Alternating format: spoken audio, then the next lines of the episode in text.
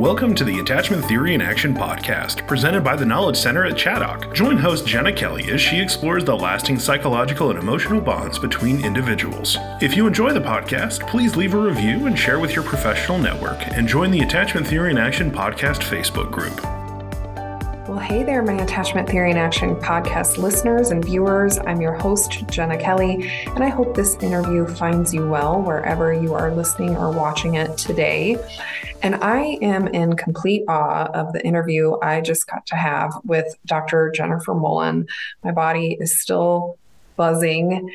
She is lovingly called the Rage Doctor and she's so many more things that I don't think this in- introduction will even do her justice.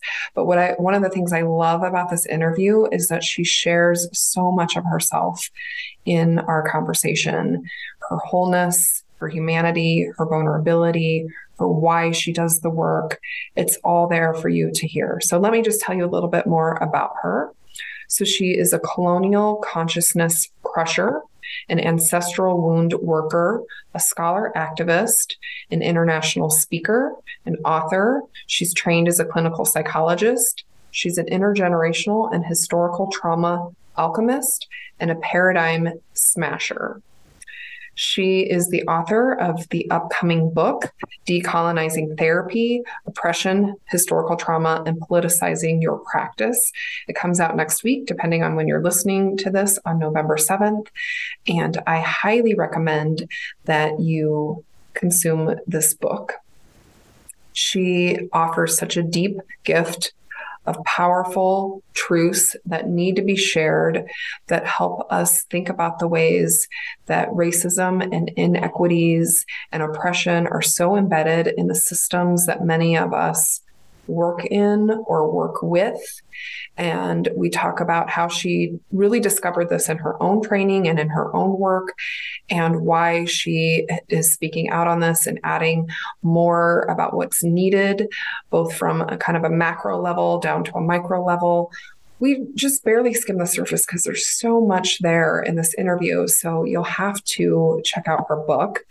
Uh, Dr. Mullan was also featured in Allure, GQ, The Today Show, Cosmopolitan, the Calgary Journal, and she received the Essence Magazine's 2020 Essential Hero Award in the category of mental health. And, you know, now she's just sitting down with me for our podcast, which is why I'm so grateful. In December 2017, she created the Decolonizing Therapy Instagram, which has grown a really large, enthusiastic following and has helped profoundly shift the world's understanding of therapy and mental health. And that's how I discovered her a few years ago when I started following her. She just shook my world, and I hope she does the same for you in good and needed and powerful ways. So sit back and enjoy. And I hope that you learn and unlearn and relearn with me, as Dr. Jen says. Thank you. The Knowledge Center at Chaddock is a tremendous resource for therapists, educators, business and organizational leaders, and anyone curious about trauma informed care. At tkcchaddock.org, you'll find information about registering for our professional development courses like the Developmental Trauma and Attachment Institute, Adult Attachment Interview Workshops, or the Nonprofit Leadership Academy. You'll also find a library of Chaddock publications in the TKC store, including the entire Michael Trout book and video collection. Visit tkcchaddock.org for videos, articles, workshops, and podcasts in the arena of attachment and trauma informed care. Hello, Dr. Jen. It is a true honor to be joining you in conversation today. I am sending you the warmest welcome. Thank you so much from the bottom of my heart for joining me today on the Attachment Theory in Action podcast. Thank you. Thank you for having me, Jenna. It is such a pleasure, and I'm so excited to talk about this. Yeah, me too. I have been following you on Instagram for several years and just kind of fangirl you and the work that you're doing and the messaging and the truths that you're putting out into the world. It's their truths that we need to hear. And so I just, you know, slid into your DMs and you said yes. so I'm just truly so excited that you're here and we can talk about your new book, Decolonizing Therapy. Um, um, and especially how that relates to attachment. Yeah. Before before we do though, I want to bring more of you and your own attachment into this conversation. I mean, it's already there, but let's let's bring it in with some intention. And so I would invite you to please share an attachment memory that feels important to you and to your work. Yeah. Thank you so much. I love this question, by the way. Um, I would say one of my fondest memories, and actually, my mother was just reminding me of this. Um, going to, like, I would beg her to go to bookstores, like, beg. Um, so I was a kid that was indoors a lot for a lot of different reasons. Um, one of them were, was mostly because my mother felt safer with us indoors unless she was around. And you can imagine growing up how that then became a problem because I wanted to be free. But um, I did naturally love reading and writing so much. And I had a really, really rich fantasy world where I'd play with like an array of spoons. I'm talking like up until like 10, 11. Like we're not talking just little kids. Paper dolls. Like I had a really, really rich fantasy world. And I remember begging her um, around my birthday to go to a bookstore. And she was like, okay, you know, we'll, we'll go to the bookstore. And I remember seeing, I think, one of the newer, I don't know if it was like Sweet Valley High or Nancy Drew. I was obsessed with all of it. Um, or Babysitters Club. I don't even remember. I actually now I do remember as I'm saying this. Isn't that funny? Wow. Um, it was uh, actually Lord of the Flies. Mm. Yeah, that was one of my favorite books. That The Outsiders. Like I was very particular, and I would reread other than those series that I mentioned before.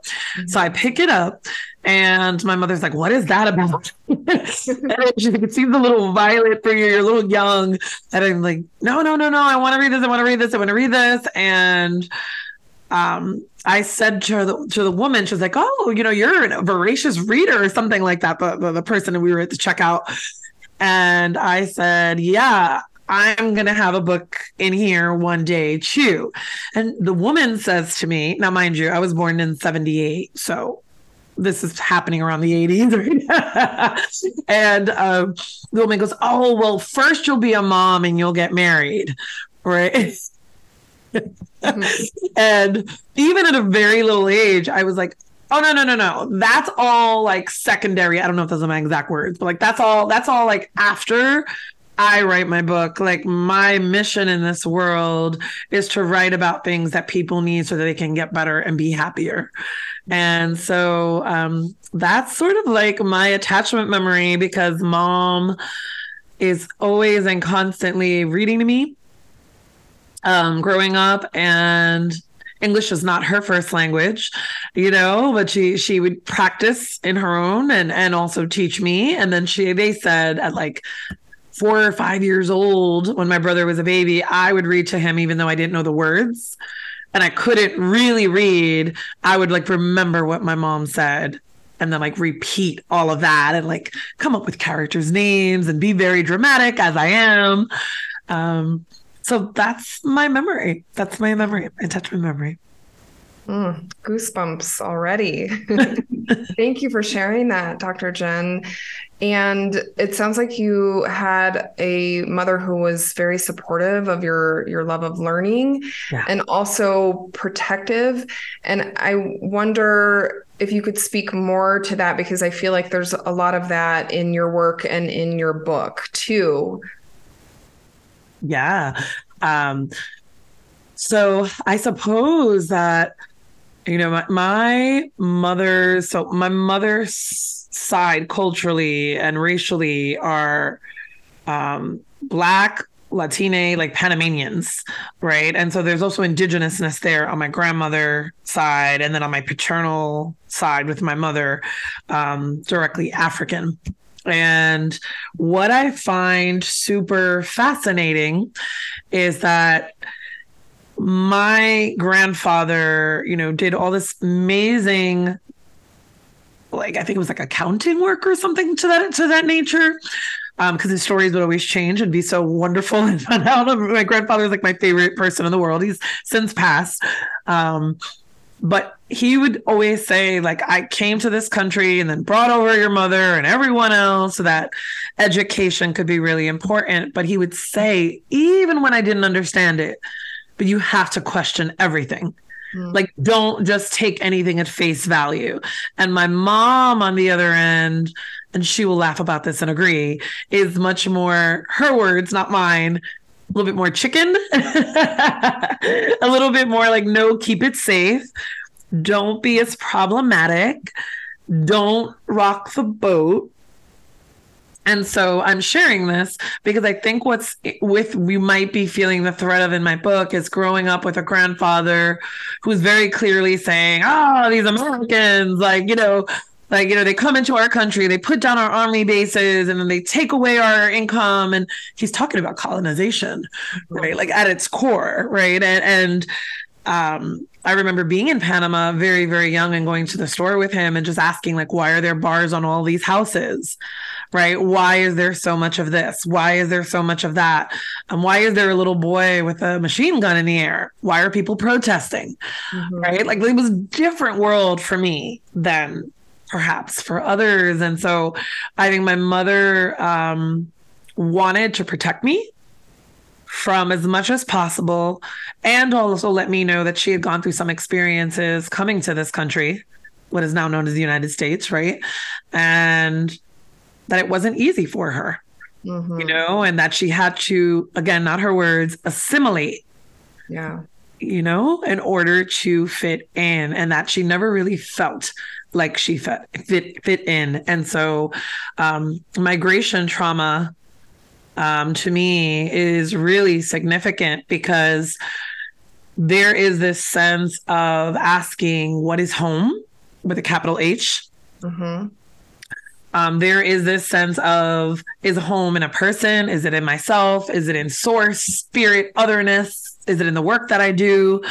Um, and what does it mean when it feels like I can't either easily go back to my land or place or space where other people mirror me in some way. They might have a different skin color, they might speak a different language, or maybe I don't know my mother tongue, speaking hypothetically.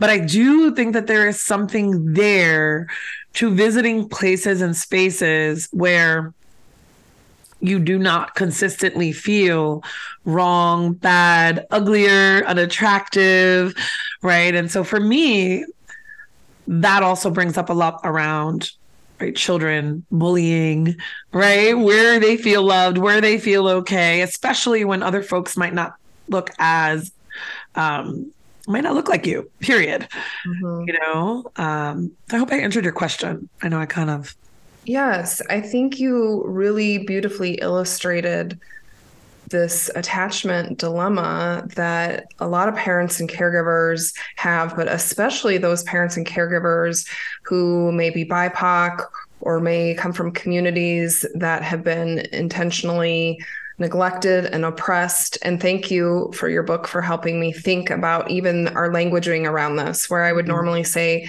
you know, marginalized communities, but saying communities that have been intentionally marginalized. Um, so what I think the dilemma is, is, so challenging, and I it just makes me feel for your mom, is that you want to develop and strengthen this secure and loving attachment with your child yeah. and help them to feel safe and seen and loved. And also knowing that the world that she's preparing you to live in, and also her own experiences of her, you know, her own traumas and resiliencies and all of that um, impacted as well that that the world may not always be a safe place. Yeah. It wasn't for her and it may not be for you because of your skin color or gender or where you came from all of that. And it, it's just such a a challenge. And i think your book is like a call to action because i think too often it gets placed on the the individual parent or caregiver to solve like your mom was trying to do. Yes Yes, exactly. Thank you for beautifully reframing it as well. Um, you know what what this also brings up for me as you're talking is uh, let me see if I can get the words around this, right? This the part of the attachment process in which the caregiver, the parent, is not yet fully, how do I say this without, I'm just fully emotionally developed in a way that is congruent with the country or society or culture in which they're dropping into mm-hmm. meaning um and, and, again this isn't maybe it, it, came across as i'm saying it like a little um infantilizing for my mother and it's not at all because she's a brilliant strong woman but rather she'll frequently say oh back home i got to play a lot even if I was older, right? Back home, yes, we worked really hard and we, school was multiple times a day, not just once, right? But we get to go home. We all got to spend time together and eat together, laugh, argue, whatever it was. The family was important. And so attachment, attachment, right? You know, thinking about all of this, that's what I mean. There was so much intelligence there, emotional intelligence, um, that familial um, weaving and, and breeding and, and kind of like coming together. Yet then coming to the States, she doesn't always utilize these words, but some of what I hear in what she's saying. And then when I ask questions, she's like, yeah, that's right. Or I'm like, I reframe it for her. and she said, and so what I sense is that she had to become adult and serious really fast. Mm-hmm. Right. She came over about um, 13 12 13 years old which are significant years as we know. You know we're like kind of coming out of the latency age into adolescence and um she also realized that she felt extremely naive and extremely um, that she had to hide any kind of immigrant status because she could immediately pass right as black american. So then she also had to contend with wait what is a black american? Like what does that mean to me? Like like having to use different terminology and then even deal with her own internalized bias mm-hmm. as a migrant right? You know? Um, so there was a lot of that happening. And what i noticed as well is there was a sense of she would continue to say you know i was very attached to my mommy she would say this to me a lot. And I thought if I kissed a boy at 15, I would get pregnant. She would tell me this all the time. I was like, wait, you were 15, 16, and you believe this? She's Like, yes, I did. I know, right? The thought of this. And so she said, so as you started to grow up, and you're asking me very direct questions. As you could guess, I was very precocious and loquacious. Mm-hmm. Um, and you're like wanting to read things and see things, and you would see something on TV and ask what that's about, and I would blush and you know, you just picked up on everything. So she would say, You were a little like scientist, psychologist at a very young age. You didn't miss anything. And I said, Well, I wonder if that was because I was also protective of you. Mm. Right. And so sometimes, you know, me and my mom will joke, this is the first lifetime that I'm the daughter. mm. Maybe that's a different podcast, but very relevant to attachment. Yes. Yeah. Yeah. Mm, yes. And her age, like you said, when she migrated to the US, of I'm sure some things that got stuck. And yeah. so maybe you were trying to help her unstick through your understanding and development and how you know that that may have been a gift to your mom but i also wonder if that felt how that felt for you. Yeah. Um, i didn't notice because honestly my mom is uh, such my gosh. I know a lot of people, not everyone, as we know. Know I'm very fortunate and privileged to say that I have an amazing, amazing mom, but I do, you know, and so making our Halloween costumes, hating her when she made me sit down right after school to like do homework every single day. Mm-hmm. Um, making me do circles for my penmanship with pencil and paper. Hated it. Crying when we're doing math problems. I math is not my forte. Um, you know, so yeah, I would get in trouble because you can probably guess like they would be like, oh, Jennifer's so good in school and so intelligent and her writing is so amazing. However, she doesn't shut up. and we moved her and she keeps talking or she keeps getting out of her seat. And so, probably what we understand is ADHD, um, I had at a very, very young age, very, very young age. And I think that that aided my creativity. And so um, my mother fed that creativity, you know, um, taking us places, museums, library. I loved library as a kid, as I said, but I loved being able to have like library circles, um, listening to someone read you know? And so i didn't feel it so much as a child because a great deal of again thinking about childhood my attachment needs were met. Food fresh food every day. Even if all she had was like rice and beans and we didn't have money for meat you know because my parents were pretty much like maybe working poor you know working class like very working poor but there were there were tough times and so money was always a thing mm-hmm. um, but i don't think it was until maybe in my teenage years, yeah, early teenage years, early adolescence, where things started to get rough because I always had a mind of my own. But this time, you know, here I am holding all of this rage that no one is talking about within our family system. And my father is very comfortable with his rage, very opposite of my mom. Right. And um, here I am acting out my feelings, right? Here I am uh, acting out what I can't talk about. Here I am trying to communicate something that I can feel, but there's no words as far as my life is concerned and the people around me. Um, there was no use your words. There was no, right? There was no, well, it's okay, you can cry. Um, I think I grew up, not everyone, right? But my the people around me culturally and generationally um, it was very much traditional. We grew up very Catholic, mm-hmm. you know, and so that also played a role. And I remember like having to go to catechism classes. And going, I got in trouble for this, by the way. And, and going, and we were doing like, I don't know, what's that called? Like your, not your first communion, before that, it's like your first penance. And I say to the priest, I go inside and I'm like, he's like, oh, you know, whatever he says to me, you know, like basically repent, you know, or like, what's your penance? What's your first penance? And I'm like, I don't have one. I'm a kid. This is ridiculous. I'm not getting on my knees in front of you. You're a guy. This is weird. Good for you. right? And I was just like, this is weird. Time out. I want to get out of here. And my mother was like, oh, my grandmother, they almost fell on the floor. They couldn't believe it.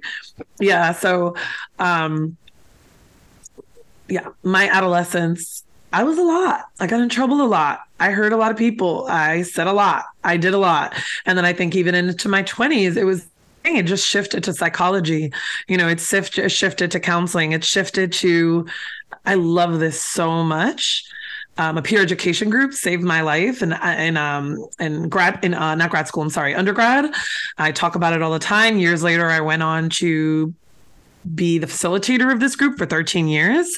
Um, so it was very full circle. Um, but group is my favorite modality. Group hands down is my modality. And so I healed in group and I love witnessing the possibility of healing arise in group because to me, it shows us that there's the power of attachment and healthy reattachment, right? And healthy connection um, without merging with some boundaries, guidelines, hopefully a healthy facilitator or two that is also, you know, role modeling and showing what healthy connection looks like in some ways. And so oftentimes I felt like I was being reparented in that group, mm-hmm. as well as then went on.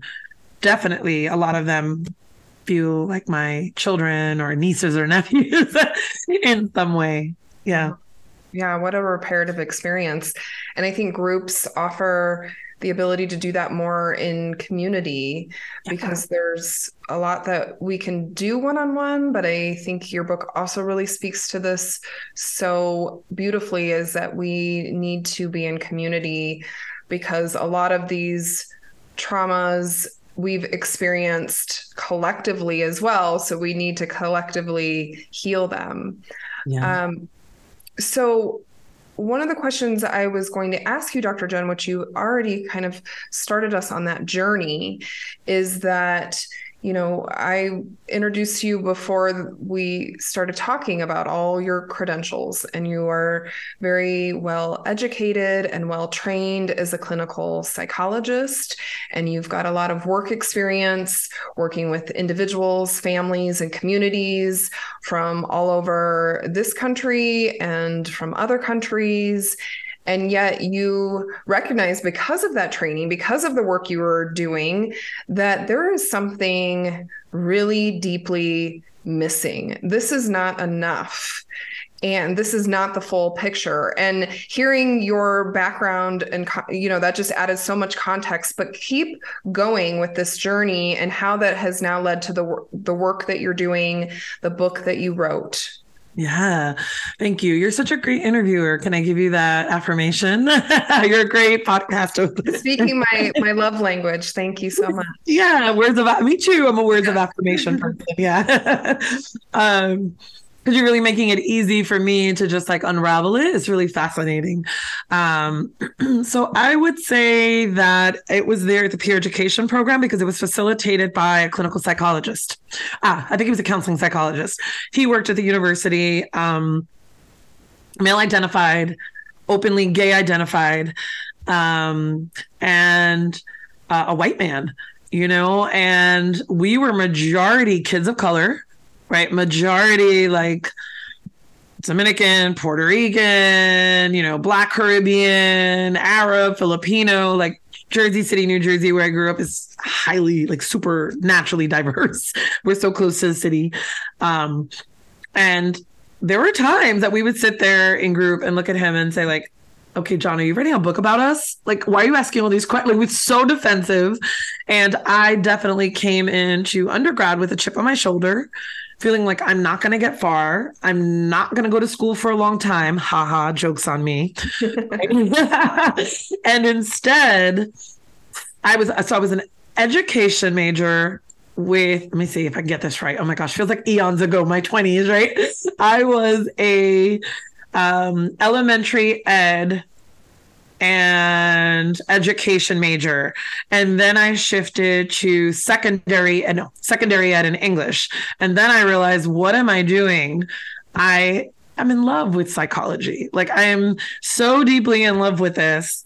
It doesn't feel like i'm like i'm having to learn. It feels like i just get to be who I am. And I think that I was already a very highly sensitive child.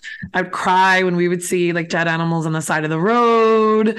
Um, I would cry deeply when like the end of a book series was finishing. I still do. I don't hide it this time, you know. So I think that I was already extremely neurodivergent. And at the same time, I saw things. I knew things, mm-hmm. you know? Um, and so I don't think that they always believed me. And I don't think the world believed me. But here I came into this peer ed group. And of course, I didn't give any of that right away, right? No time soon, not even in a year, year and a half. But I slowly started to allow some of the armor to melt at a pace that was often good for me, but often where the group facilitator, John, was pushing my growing edge. Not just me, but many of ours. Mm-hmm. And my relationship with others allowed me to see that there's other ways of being that are not snarky all the time or nasty. Or like I started looking up to my peers that actually seemed to know how to do relationship right and because of my own childhood trauma and the ways that i was engaged with as a child i assumed that love always equated that there's going to be some sort of hurting and then apologizing and there's like a cycle and there's drama and it's intense and you know and um i was on a track to feeling like well i just don't trust and like guys you know like i was on this track of like evil. and all my rage was directed that way. But um, John started to give me a really reparative experience, you know, and was just like never loud or inappropriate or harmful or Um, and if someone disagreed, he would listen, reflected back. There was also a humanity. So he was already shifting the model, I think, in psychology and work, right? But gently, it was a little different. so then, fast forward years later, I'm in partial care at UMDNJ, Rutgers Medical School um, in Newark, and then moving on to uh, my APA internship in Syosset, Long Island. Excuse me. Um, and I was working primarily with youth. This was a residential who had sexually assaulted someone um, or raped someone in, in very violent ways. Um, prior to that, you know, in California, one of my big internships was working with adults that had harmed in, in, violent ways, difficult resistant deniers, air quotes. That was like one of my groups. Um, so, in some ways, I was working through unconsciously all of the trauma that I had experienced, right? Or, or trying to figure things out without realizing it. I was always like, even at UMDNJ, I was working with children. Some of the most heinous trauma I'd ever heard in my life. Um, and they would come in, you get off me. No, no, no, time out. Can't talk to me like that. Okay, take a step out. We can come back in. When you you, you probably know how you know, we had a reward system. It was very CBT, but I was constantly conceptualizing psychodynamically is how I understood it. Right, that's how I would say in my interviews. Right, and it was true. Narrative therapy came into my life. Psychodrama came into my life. I would go to psychodrama conferences. I would present what I knew and understood through the peer education group, through my own healing, because part of that peer ed group was us doing interactive skits with other college students across the country. Like we were a nationally recognized group. We had an acting coach come in with us. Um, we we here we are, quote unquote, inner city kids who are quote unquote probably at risk for all the grants that John was writing for us. mm-hmm. Right? Like we shouldn't have been in college for all intents and purposes. Um, in a college with you with professors that actually loved our grittiness, loved what we brought, saw our intelligence, gave us more books and education to foster whatever was there in us. And through that peer education group, through our semester retreats, things got deep. Our Wednesday meetings were not just staff meetings. We're talking about parent wounds. We're talking about, you know, rage and anger and doing the like alcoholic life raft and what happens if there's someone in your family that's an alcoholic and what does that look like? And we're doing exercises and psychodrama and talking to empty chairs, probably very gestalt also. Um, and, you know, we're, we're doing the work. People are sobbing, crying. And then here I was 13 years later finishing internship, coming back into Jersey, getting married, and um, taking on a peer education group and doing therapy at the counseling center um, and teaching classes for multicultural counseling and group process for their master's program, counseling masters and undergrad, and running an LGBTQIA support group and and and right university all? right i'm sure you could identify yes. so i'm doing all of that for one pay essentially mm-hmm. and a i realized that me and my students right like constantly going back and forth like i was always able to separate myself but i was also a big journaler and really big on looking at the the uh, implicit and explicit process as well as what was happening. And you know i was really fascinated by all of that. And the students um, became closer and closer. I realized how violent it was to try to just completely cut myself off from individuals whose lives i'd been such a major part of right? Help almost reparent them essentially.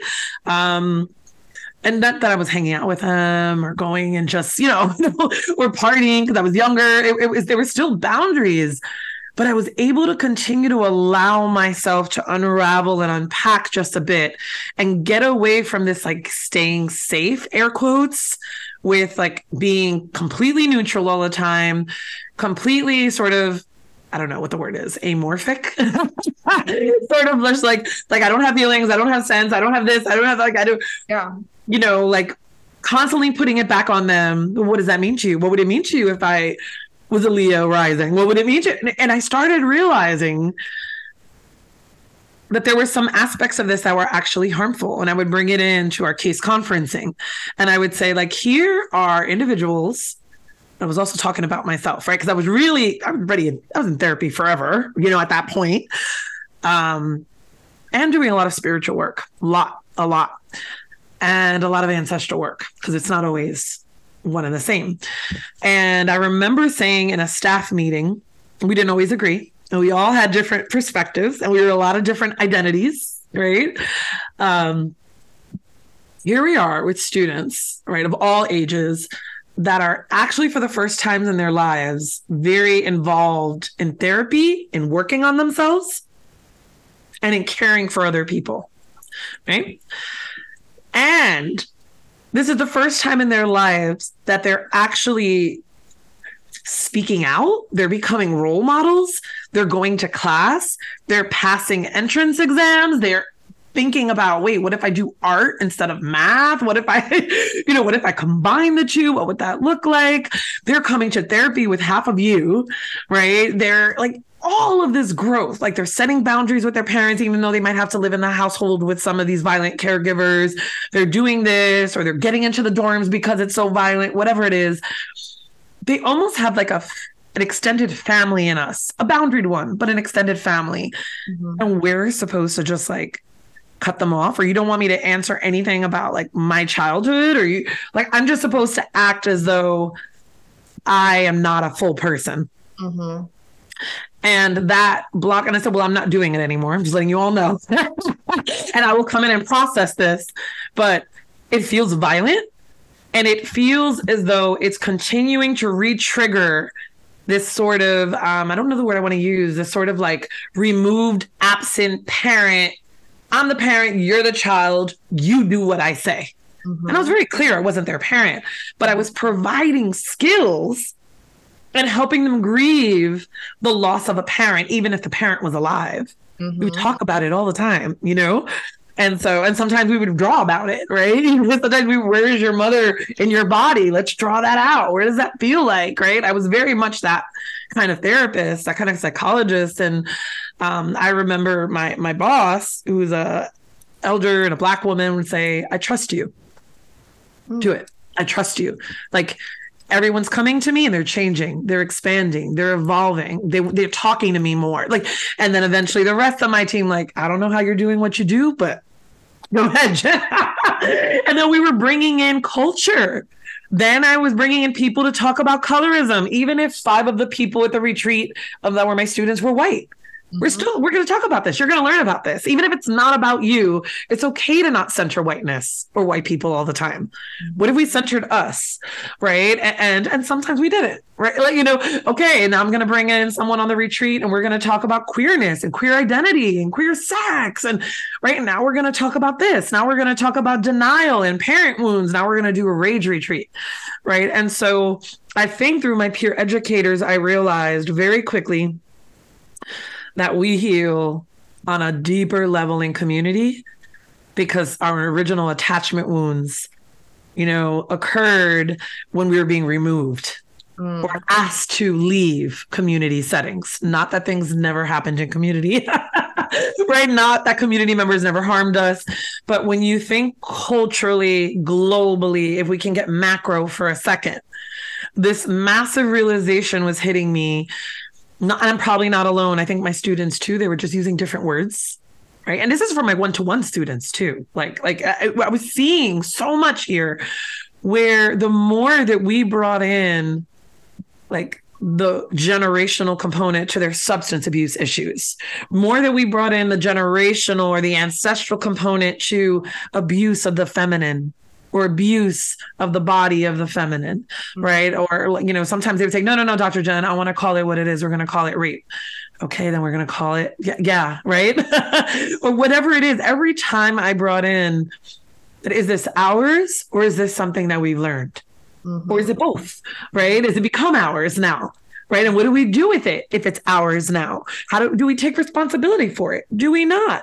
Do we look at it? Do we name it? Do we, what do we want to do with this? Right. And so I think that a lot of the people I worked with over the years would say, um, I probably wouldn't say this, they would say, or I've heard it from them you made therapy alive for me, alive. Like you brought it alive for me, where it wasn't just a mind exercise, which sometimes they need that, right? Sometimes I'm, you know, um, no shade at all to cognitive distortions and looking at you know all of that because I had that hung up in my office. It's like, where are we? You know, where are you? Are you minimizing? Are we black or white thinking?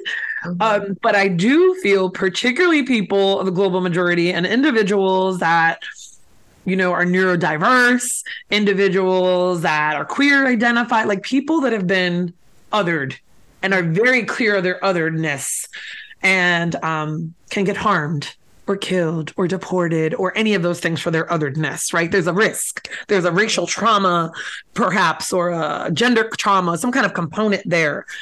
Um, I find that A, there is a, a drawnness to groups, and there's a drawnness, uh, being drawn to needing, wanting this emancipation like wanting to be liberated in some way and desiring. And so at this time, I'm also getting politicized, right? And working with various groups and students or people that are a little bit younger than me, majority of them, some Filipino identified, some that are Arab, some Black, you know, and they're teaching me about neoliberalism and my education.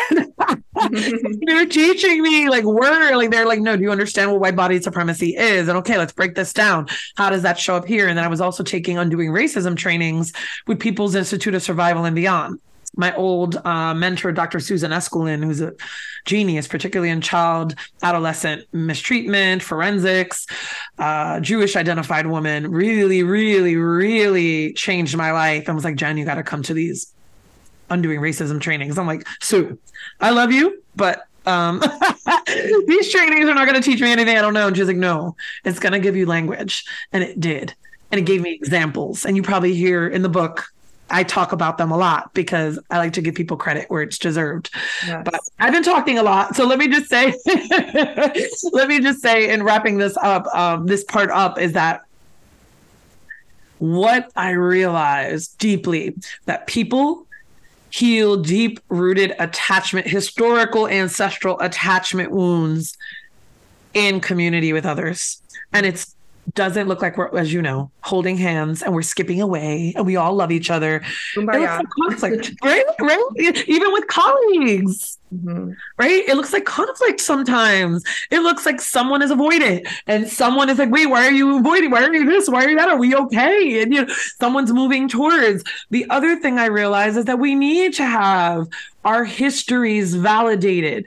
That yes, I understand that a lot of um, trauma conscious work now is saying like, well, we don't want to have someone repeat their stories, and I would agree that too soon or too much is very violent for everybody.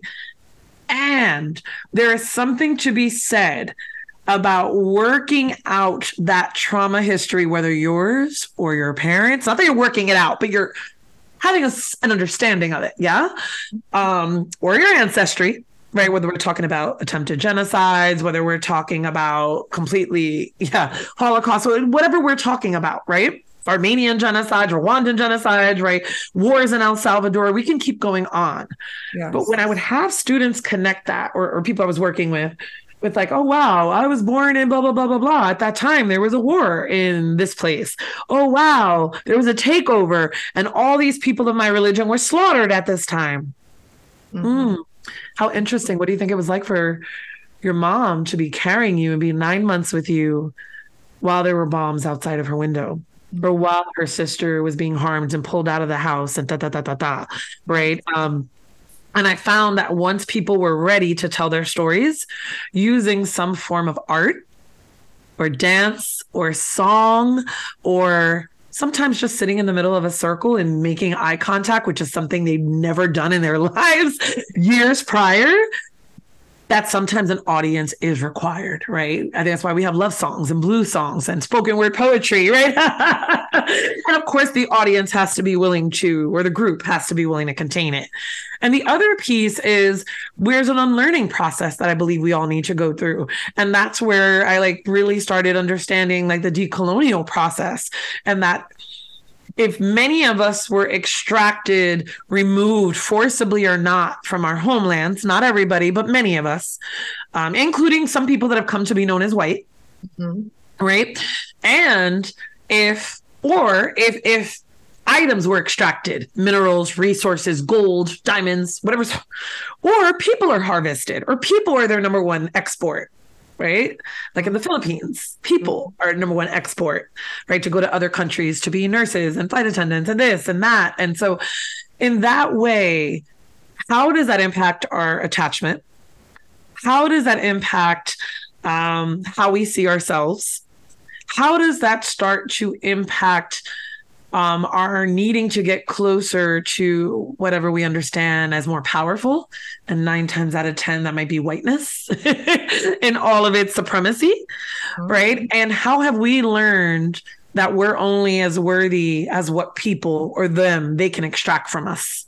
Mm. Right. And if I'm constantly used to being worthy or thinking that I'm only worthy for what I can offer, then I'm going to overwork then I'm going to overgive. Mm-hmm. Then I might not notice red flags when something in a relationship is a no go, right? Then I might work and work and work and expect someone to say, Hey, I'm going to pay you this amount of money, do less. That'll never happen. Right. right. And so our bodies become inflamed, our emotions become inflamed, our relationships become inflamed. Right? Um, and it becomes almost impossible to feel safe, whatever that means for us in our bodies, in our relationships, you know, sometimes even within our own minds. And I would see that with kids all the time when I work with them, right? Like parents are like, fix them. They didn't say that, but essentially some of them did. Yeah. And I'd be maybe, like, well, maybe your wand. right. Right. And it's like, well, well, they're doing great now in group. Here we are eight months later. So now this behavior is only showing up at home. Can we talk about what that might be about? Right. You know? Um, so, yeah, what I want to say is that this emotional decolonial process, as I've been calling it, um, isn't trying to replace the land decolonization, right? Or like the, the that whole process. Um, but it is rather an invitation to look at where we're being asked to tamper down our big emotions, where we're being asked to be in closer proximity to whiteness or Eurocentricity, how we've been educated, who have been the main theories, professors, teachers, theorists. Yeah practices. And so, in this emotional decolonial process, the invitation is to start to unlearn. Mm-hmm. Is to start to question everything, is to start to look at how we've been taught to be separate from one another, from the land, from our big feelings like grief and rage, and that we're not just dealing with what is happening currently, we are currently daily digesting our own childhood and, and adolescent experiences, as well as those that have not been able to be metabolized from our lineages. Mm-hmm. Yeah. Um, yeah. Uh, there's so much there, Dr. Jen. One place it makes me go is uh, first just thank you for sharing so openly and, and vulnerably. And the gift that you received of these adults and mentors who saw your full humanity um, and how you were then able to give that back in these groups and with others and recognizing that yeah no wonder one-on-one cbt is not going to solve this. And that that there's so much more and it would you know i'm sure that whiteness would want us to to stay small and not address this but our mental health systems, our school systems, so many systems were were built and, and it's embedded and that we have to like you said and i love that you say this in in your book as well we have to it's it's this ongoing process of learning unlearning relearning um, because what was there already wasn't su- sufficient and it wasn't capturing the full story. Um, so so thank you for helping just kind of broaden and especially from that attach, attachment lens it's like we can't talk about attachment without factoring in the ways that systemic collective and ancestral attachment losses and traumas have impacted. It's not only just the one-on-one relationships which is often you know how we think about attachment how the research has been done on attachment. So so yours stories just really helped bring that to life. So thank you. Thank you. thank you. Um, I also wanted to quickly say, like, I like especially for children and we know how sensitive their nervous systems and brains are right and how sensitive everything especially before the age of three when they're pre-verbal right and i remember a supervisor really teaching me about the insidiousness. I don't know if that might, yeah, of trauma pre-verbally. Yeah. And um, this is one of the challenges of working with that kind of pre-verbal trauma and how that might show up. And um, I remember asking, well, what about like kids? This is like 20 something year old Jen, right? Like, I was like, well, okay. Well, what about those of us that are like direct descendants to like the transatlantic slave trade?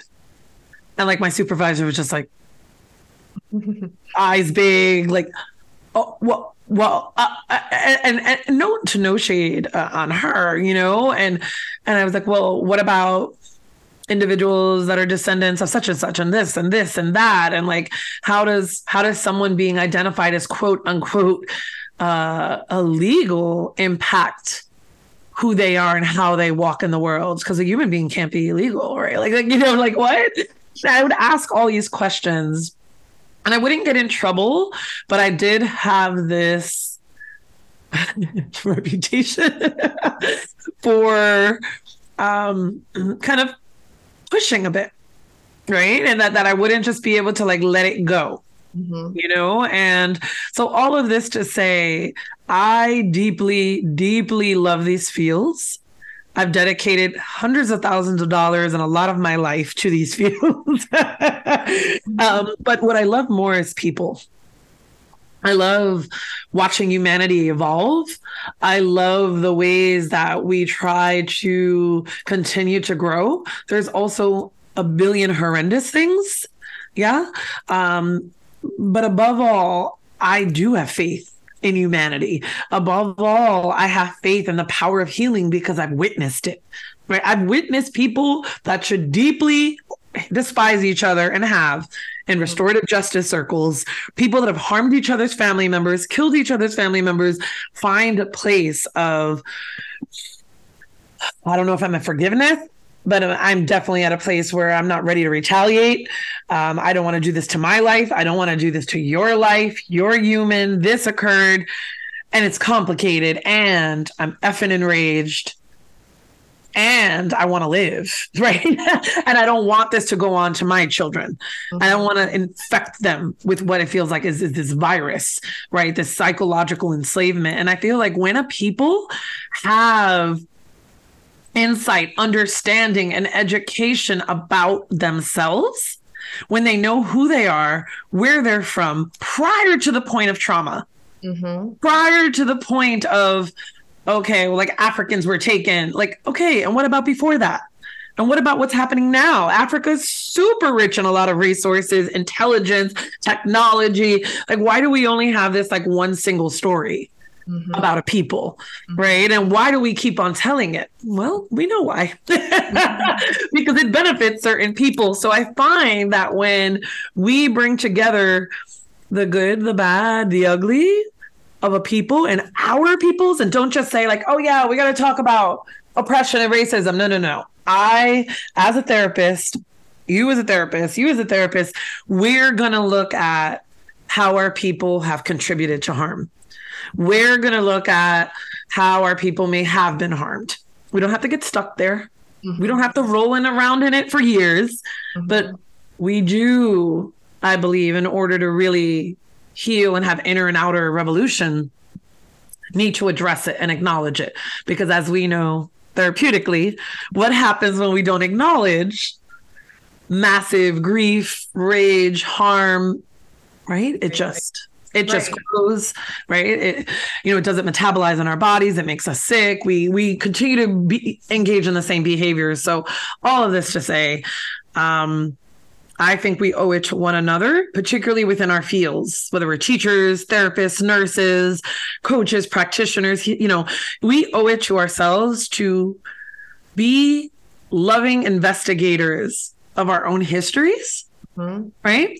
We owe it to ourselves and who we work with or serve to hold one another lovingly accountable that doesn't mean I have to like cuss you out or, you know, it means, hey, no, wait, that was a microaggression. That didn't feel good. Time out. Wait.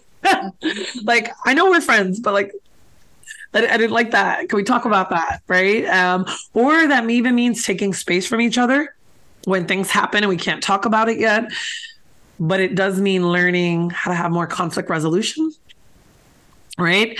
And learning um, what our ancestors brought that was magnificent that we're taught to, that is like gross or icky or too primal or ooh that's weird or you know oh wait you guys do what you arrange marriages oh like you know all of that even i did it as a kid i was taught right i was conditioned socially that this american way was the right way and that's what we were going to do and so yeah this book is a love letter and a call to action to like we got to do it different. There's some things that are expired. There's some things we could still use for now.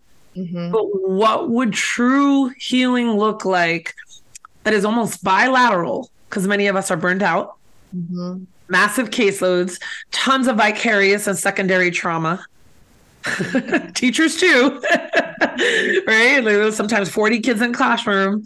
Like how do we make sure that they're well and we're passing on the knowledge or the help or the resources we have and how do we also make sure that we're not going home to like just a bottle every night or you know or just like over exercising and not talking to anyone or working again for another 5 hours cuz we have notes and reports to do like how do we ensure that we stay well and alive because in a lot of our villages what we do now food was made for us. Or maybe mm-hmm. someone tended to the rip in our clothes, right? Because there was like bartering. There was a sense of community, like, oh, this is our village helper, curandero, shaman, priest. I don't know, you know, priestess. Like, this is our village helper, right? You just came back from war. They're going to be with the family now for a couple of months. We're going to take care of them too. So, how do we reintegrate with society when we've been taught that we need to sort of be this like, amorphous, unfeeling, emotionally euthanized, which is not true, person. That's like my goal for us to start shifting it, make it more equitable, make it more conscious, and allow for there to be less violence as a whole in the work that we do. Mm. Well, sign me up. I am on board. and I think you you talked too about when these feelings of grief and rage and all the things go that go unacknowledged not only do those come out then in, in other other ways and we're not naming it we're not normalizing it and it's really just adaptations for survival but we also We i mean and i and i know i've been part of that too with my own privilege and with working within different systems we pathologize it. Yes. And we make it more about that individual person. Yeah. What's wrong with you um, versus what's what's wrong with the systems. And and there's so much of that in your book. So i know we're just kind of skimming the surface. Um, but but that so much of of our of our lineage as you've talked about those unrecognized traumas and attachment losses and all of that like it's okay to express those but we also need the practitioners to to know better how to to deal with that and to work in systems that aren't so constrained and and how to deal with with their own stuff. Yeah. You know sometimes we think when by the time you've arrived as a mm. Whether social worker counselor or teacher you know that it's like now you're in this place of all knowing. and yes. We, yes. that's when all of our stuff gets stirred up too. They don't teach that in school. so right. Um, they teach us that. They teach us to be that way with yes. each other. And I'm going to say this lovingly. This is a little bit of a like tongue in cheek joke. Sometimes my hardest audiences are therapists, right?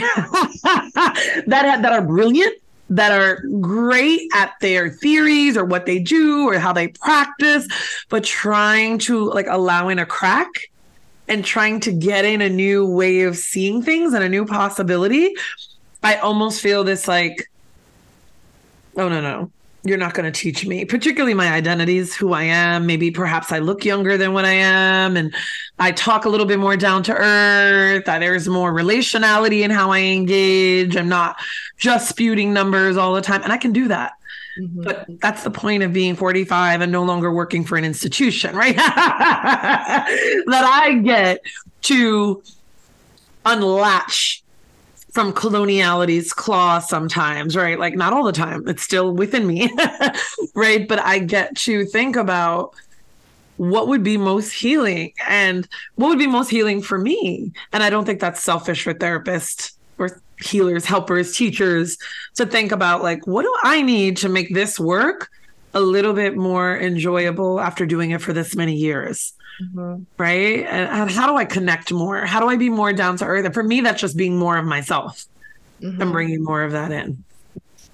Yeah, and and it helps dismantle some of those power differentials, especially the way that, like I said, the mental health system has been set up. And and your book really made me think about this deeper too, because I remember, especially as a young therapist, because like I said, that's how we're taught.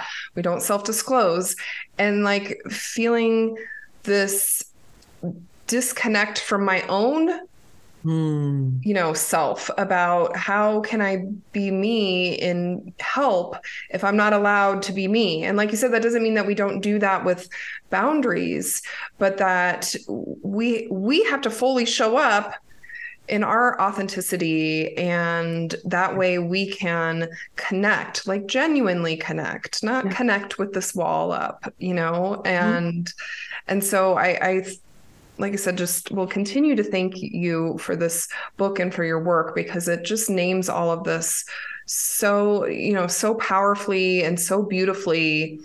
Another way that that, and I know we have to start to wrap up, unfortunately, but I, I want to share another way that your book touched me is you know, it's not just professionally, because like I said, this whole, you know, professional, personal, keep them separate, that that's the old paradigm.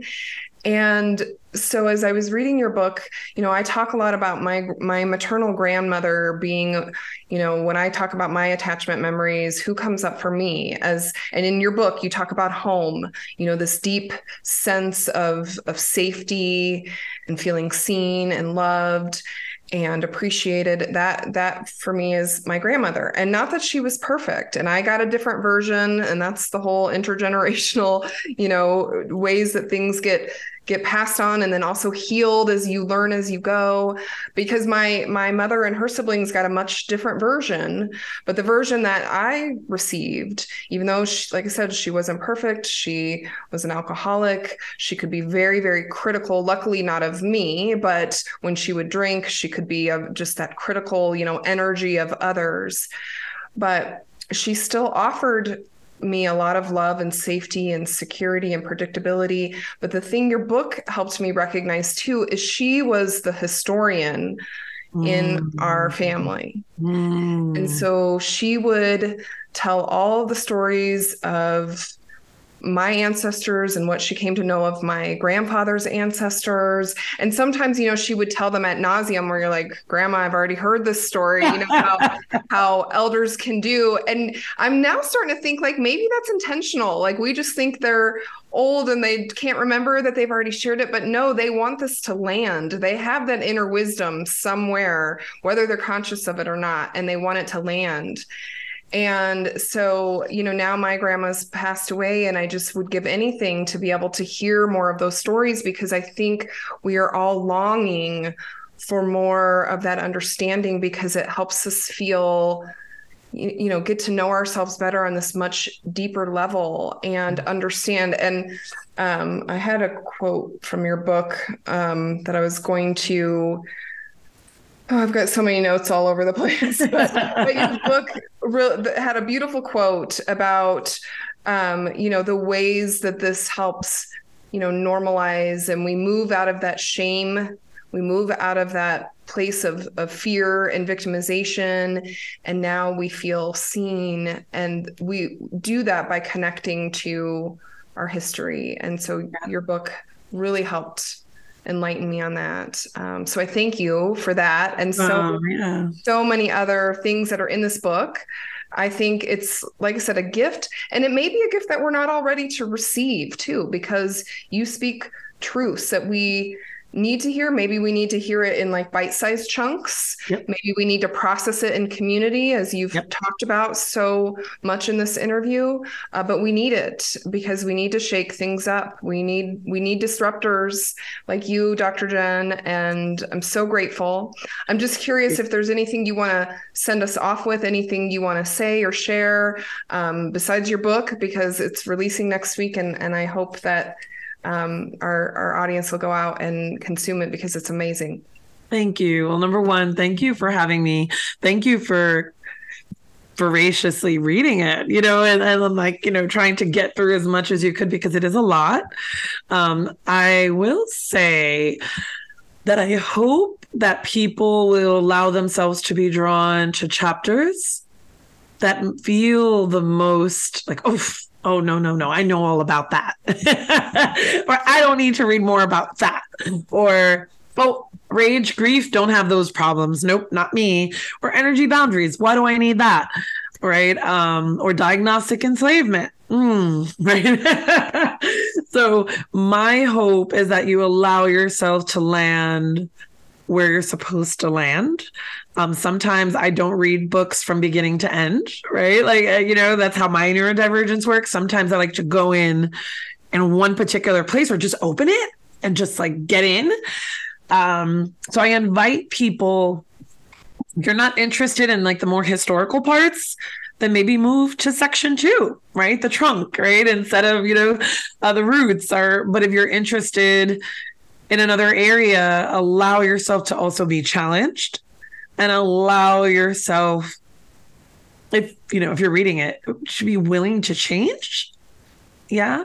Um, because i find that um, our need to know everything and our need to have it already figured out that there's nothing possibly left for me to learn in this area or that area um, is really damaging mm-hmm. and it's harmful and I, and I guess the call to action I want to provide is that I think our youth, youth meaning 20s and under, um, are really onto something with this new world, right? And how they understand things, fluidity, emotionality, whew, right? Highly emotional. And I think that they're showing us where it's a strength I think they're showing us where there is no space and place for more oppression and genocide and violence. I think they're showing us that they're not ready to just lay down quietly. You know, I think that these youth growing up in this world are telling us that something needs to change. And I hope that we go in our field from a place of general alienation to deep emancipation.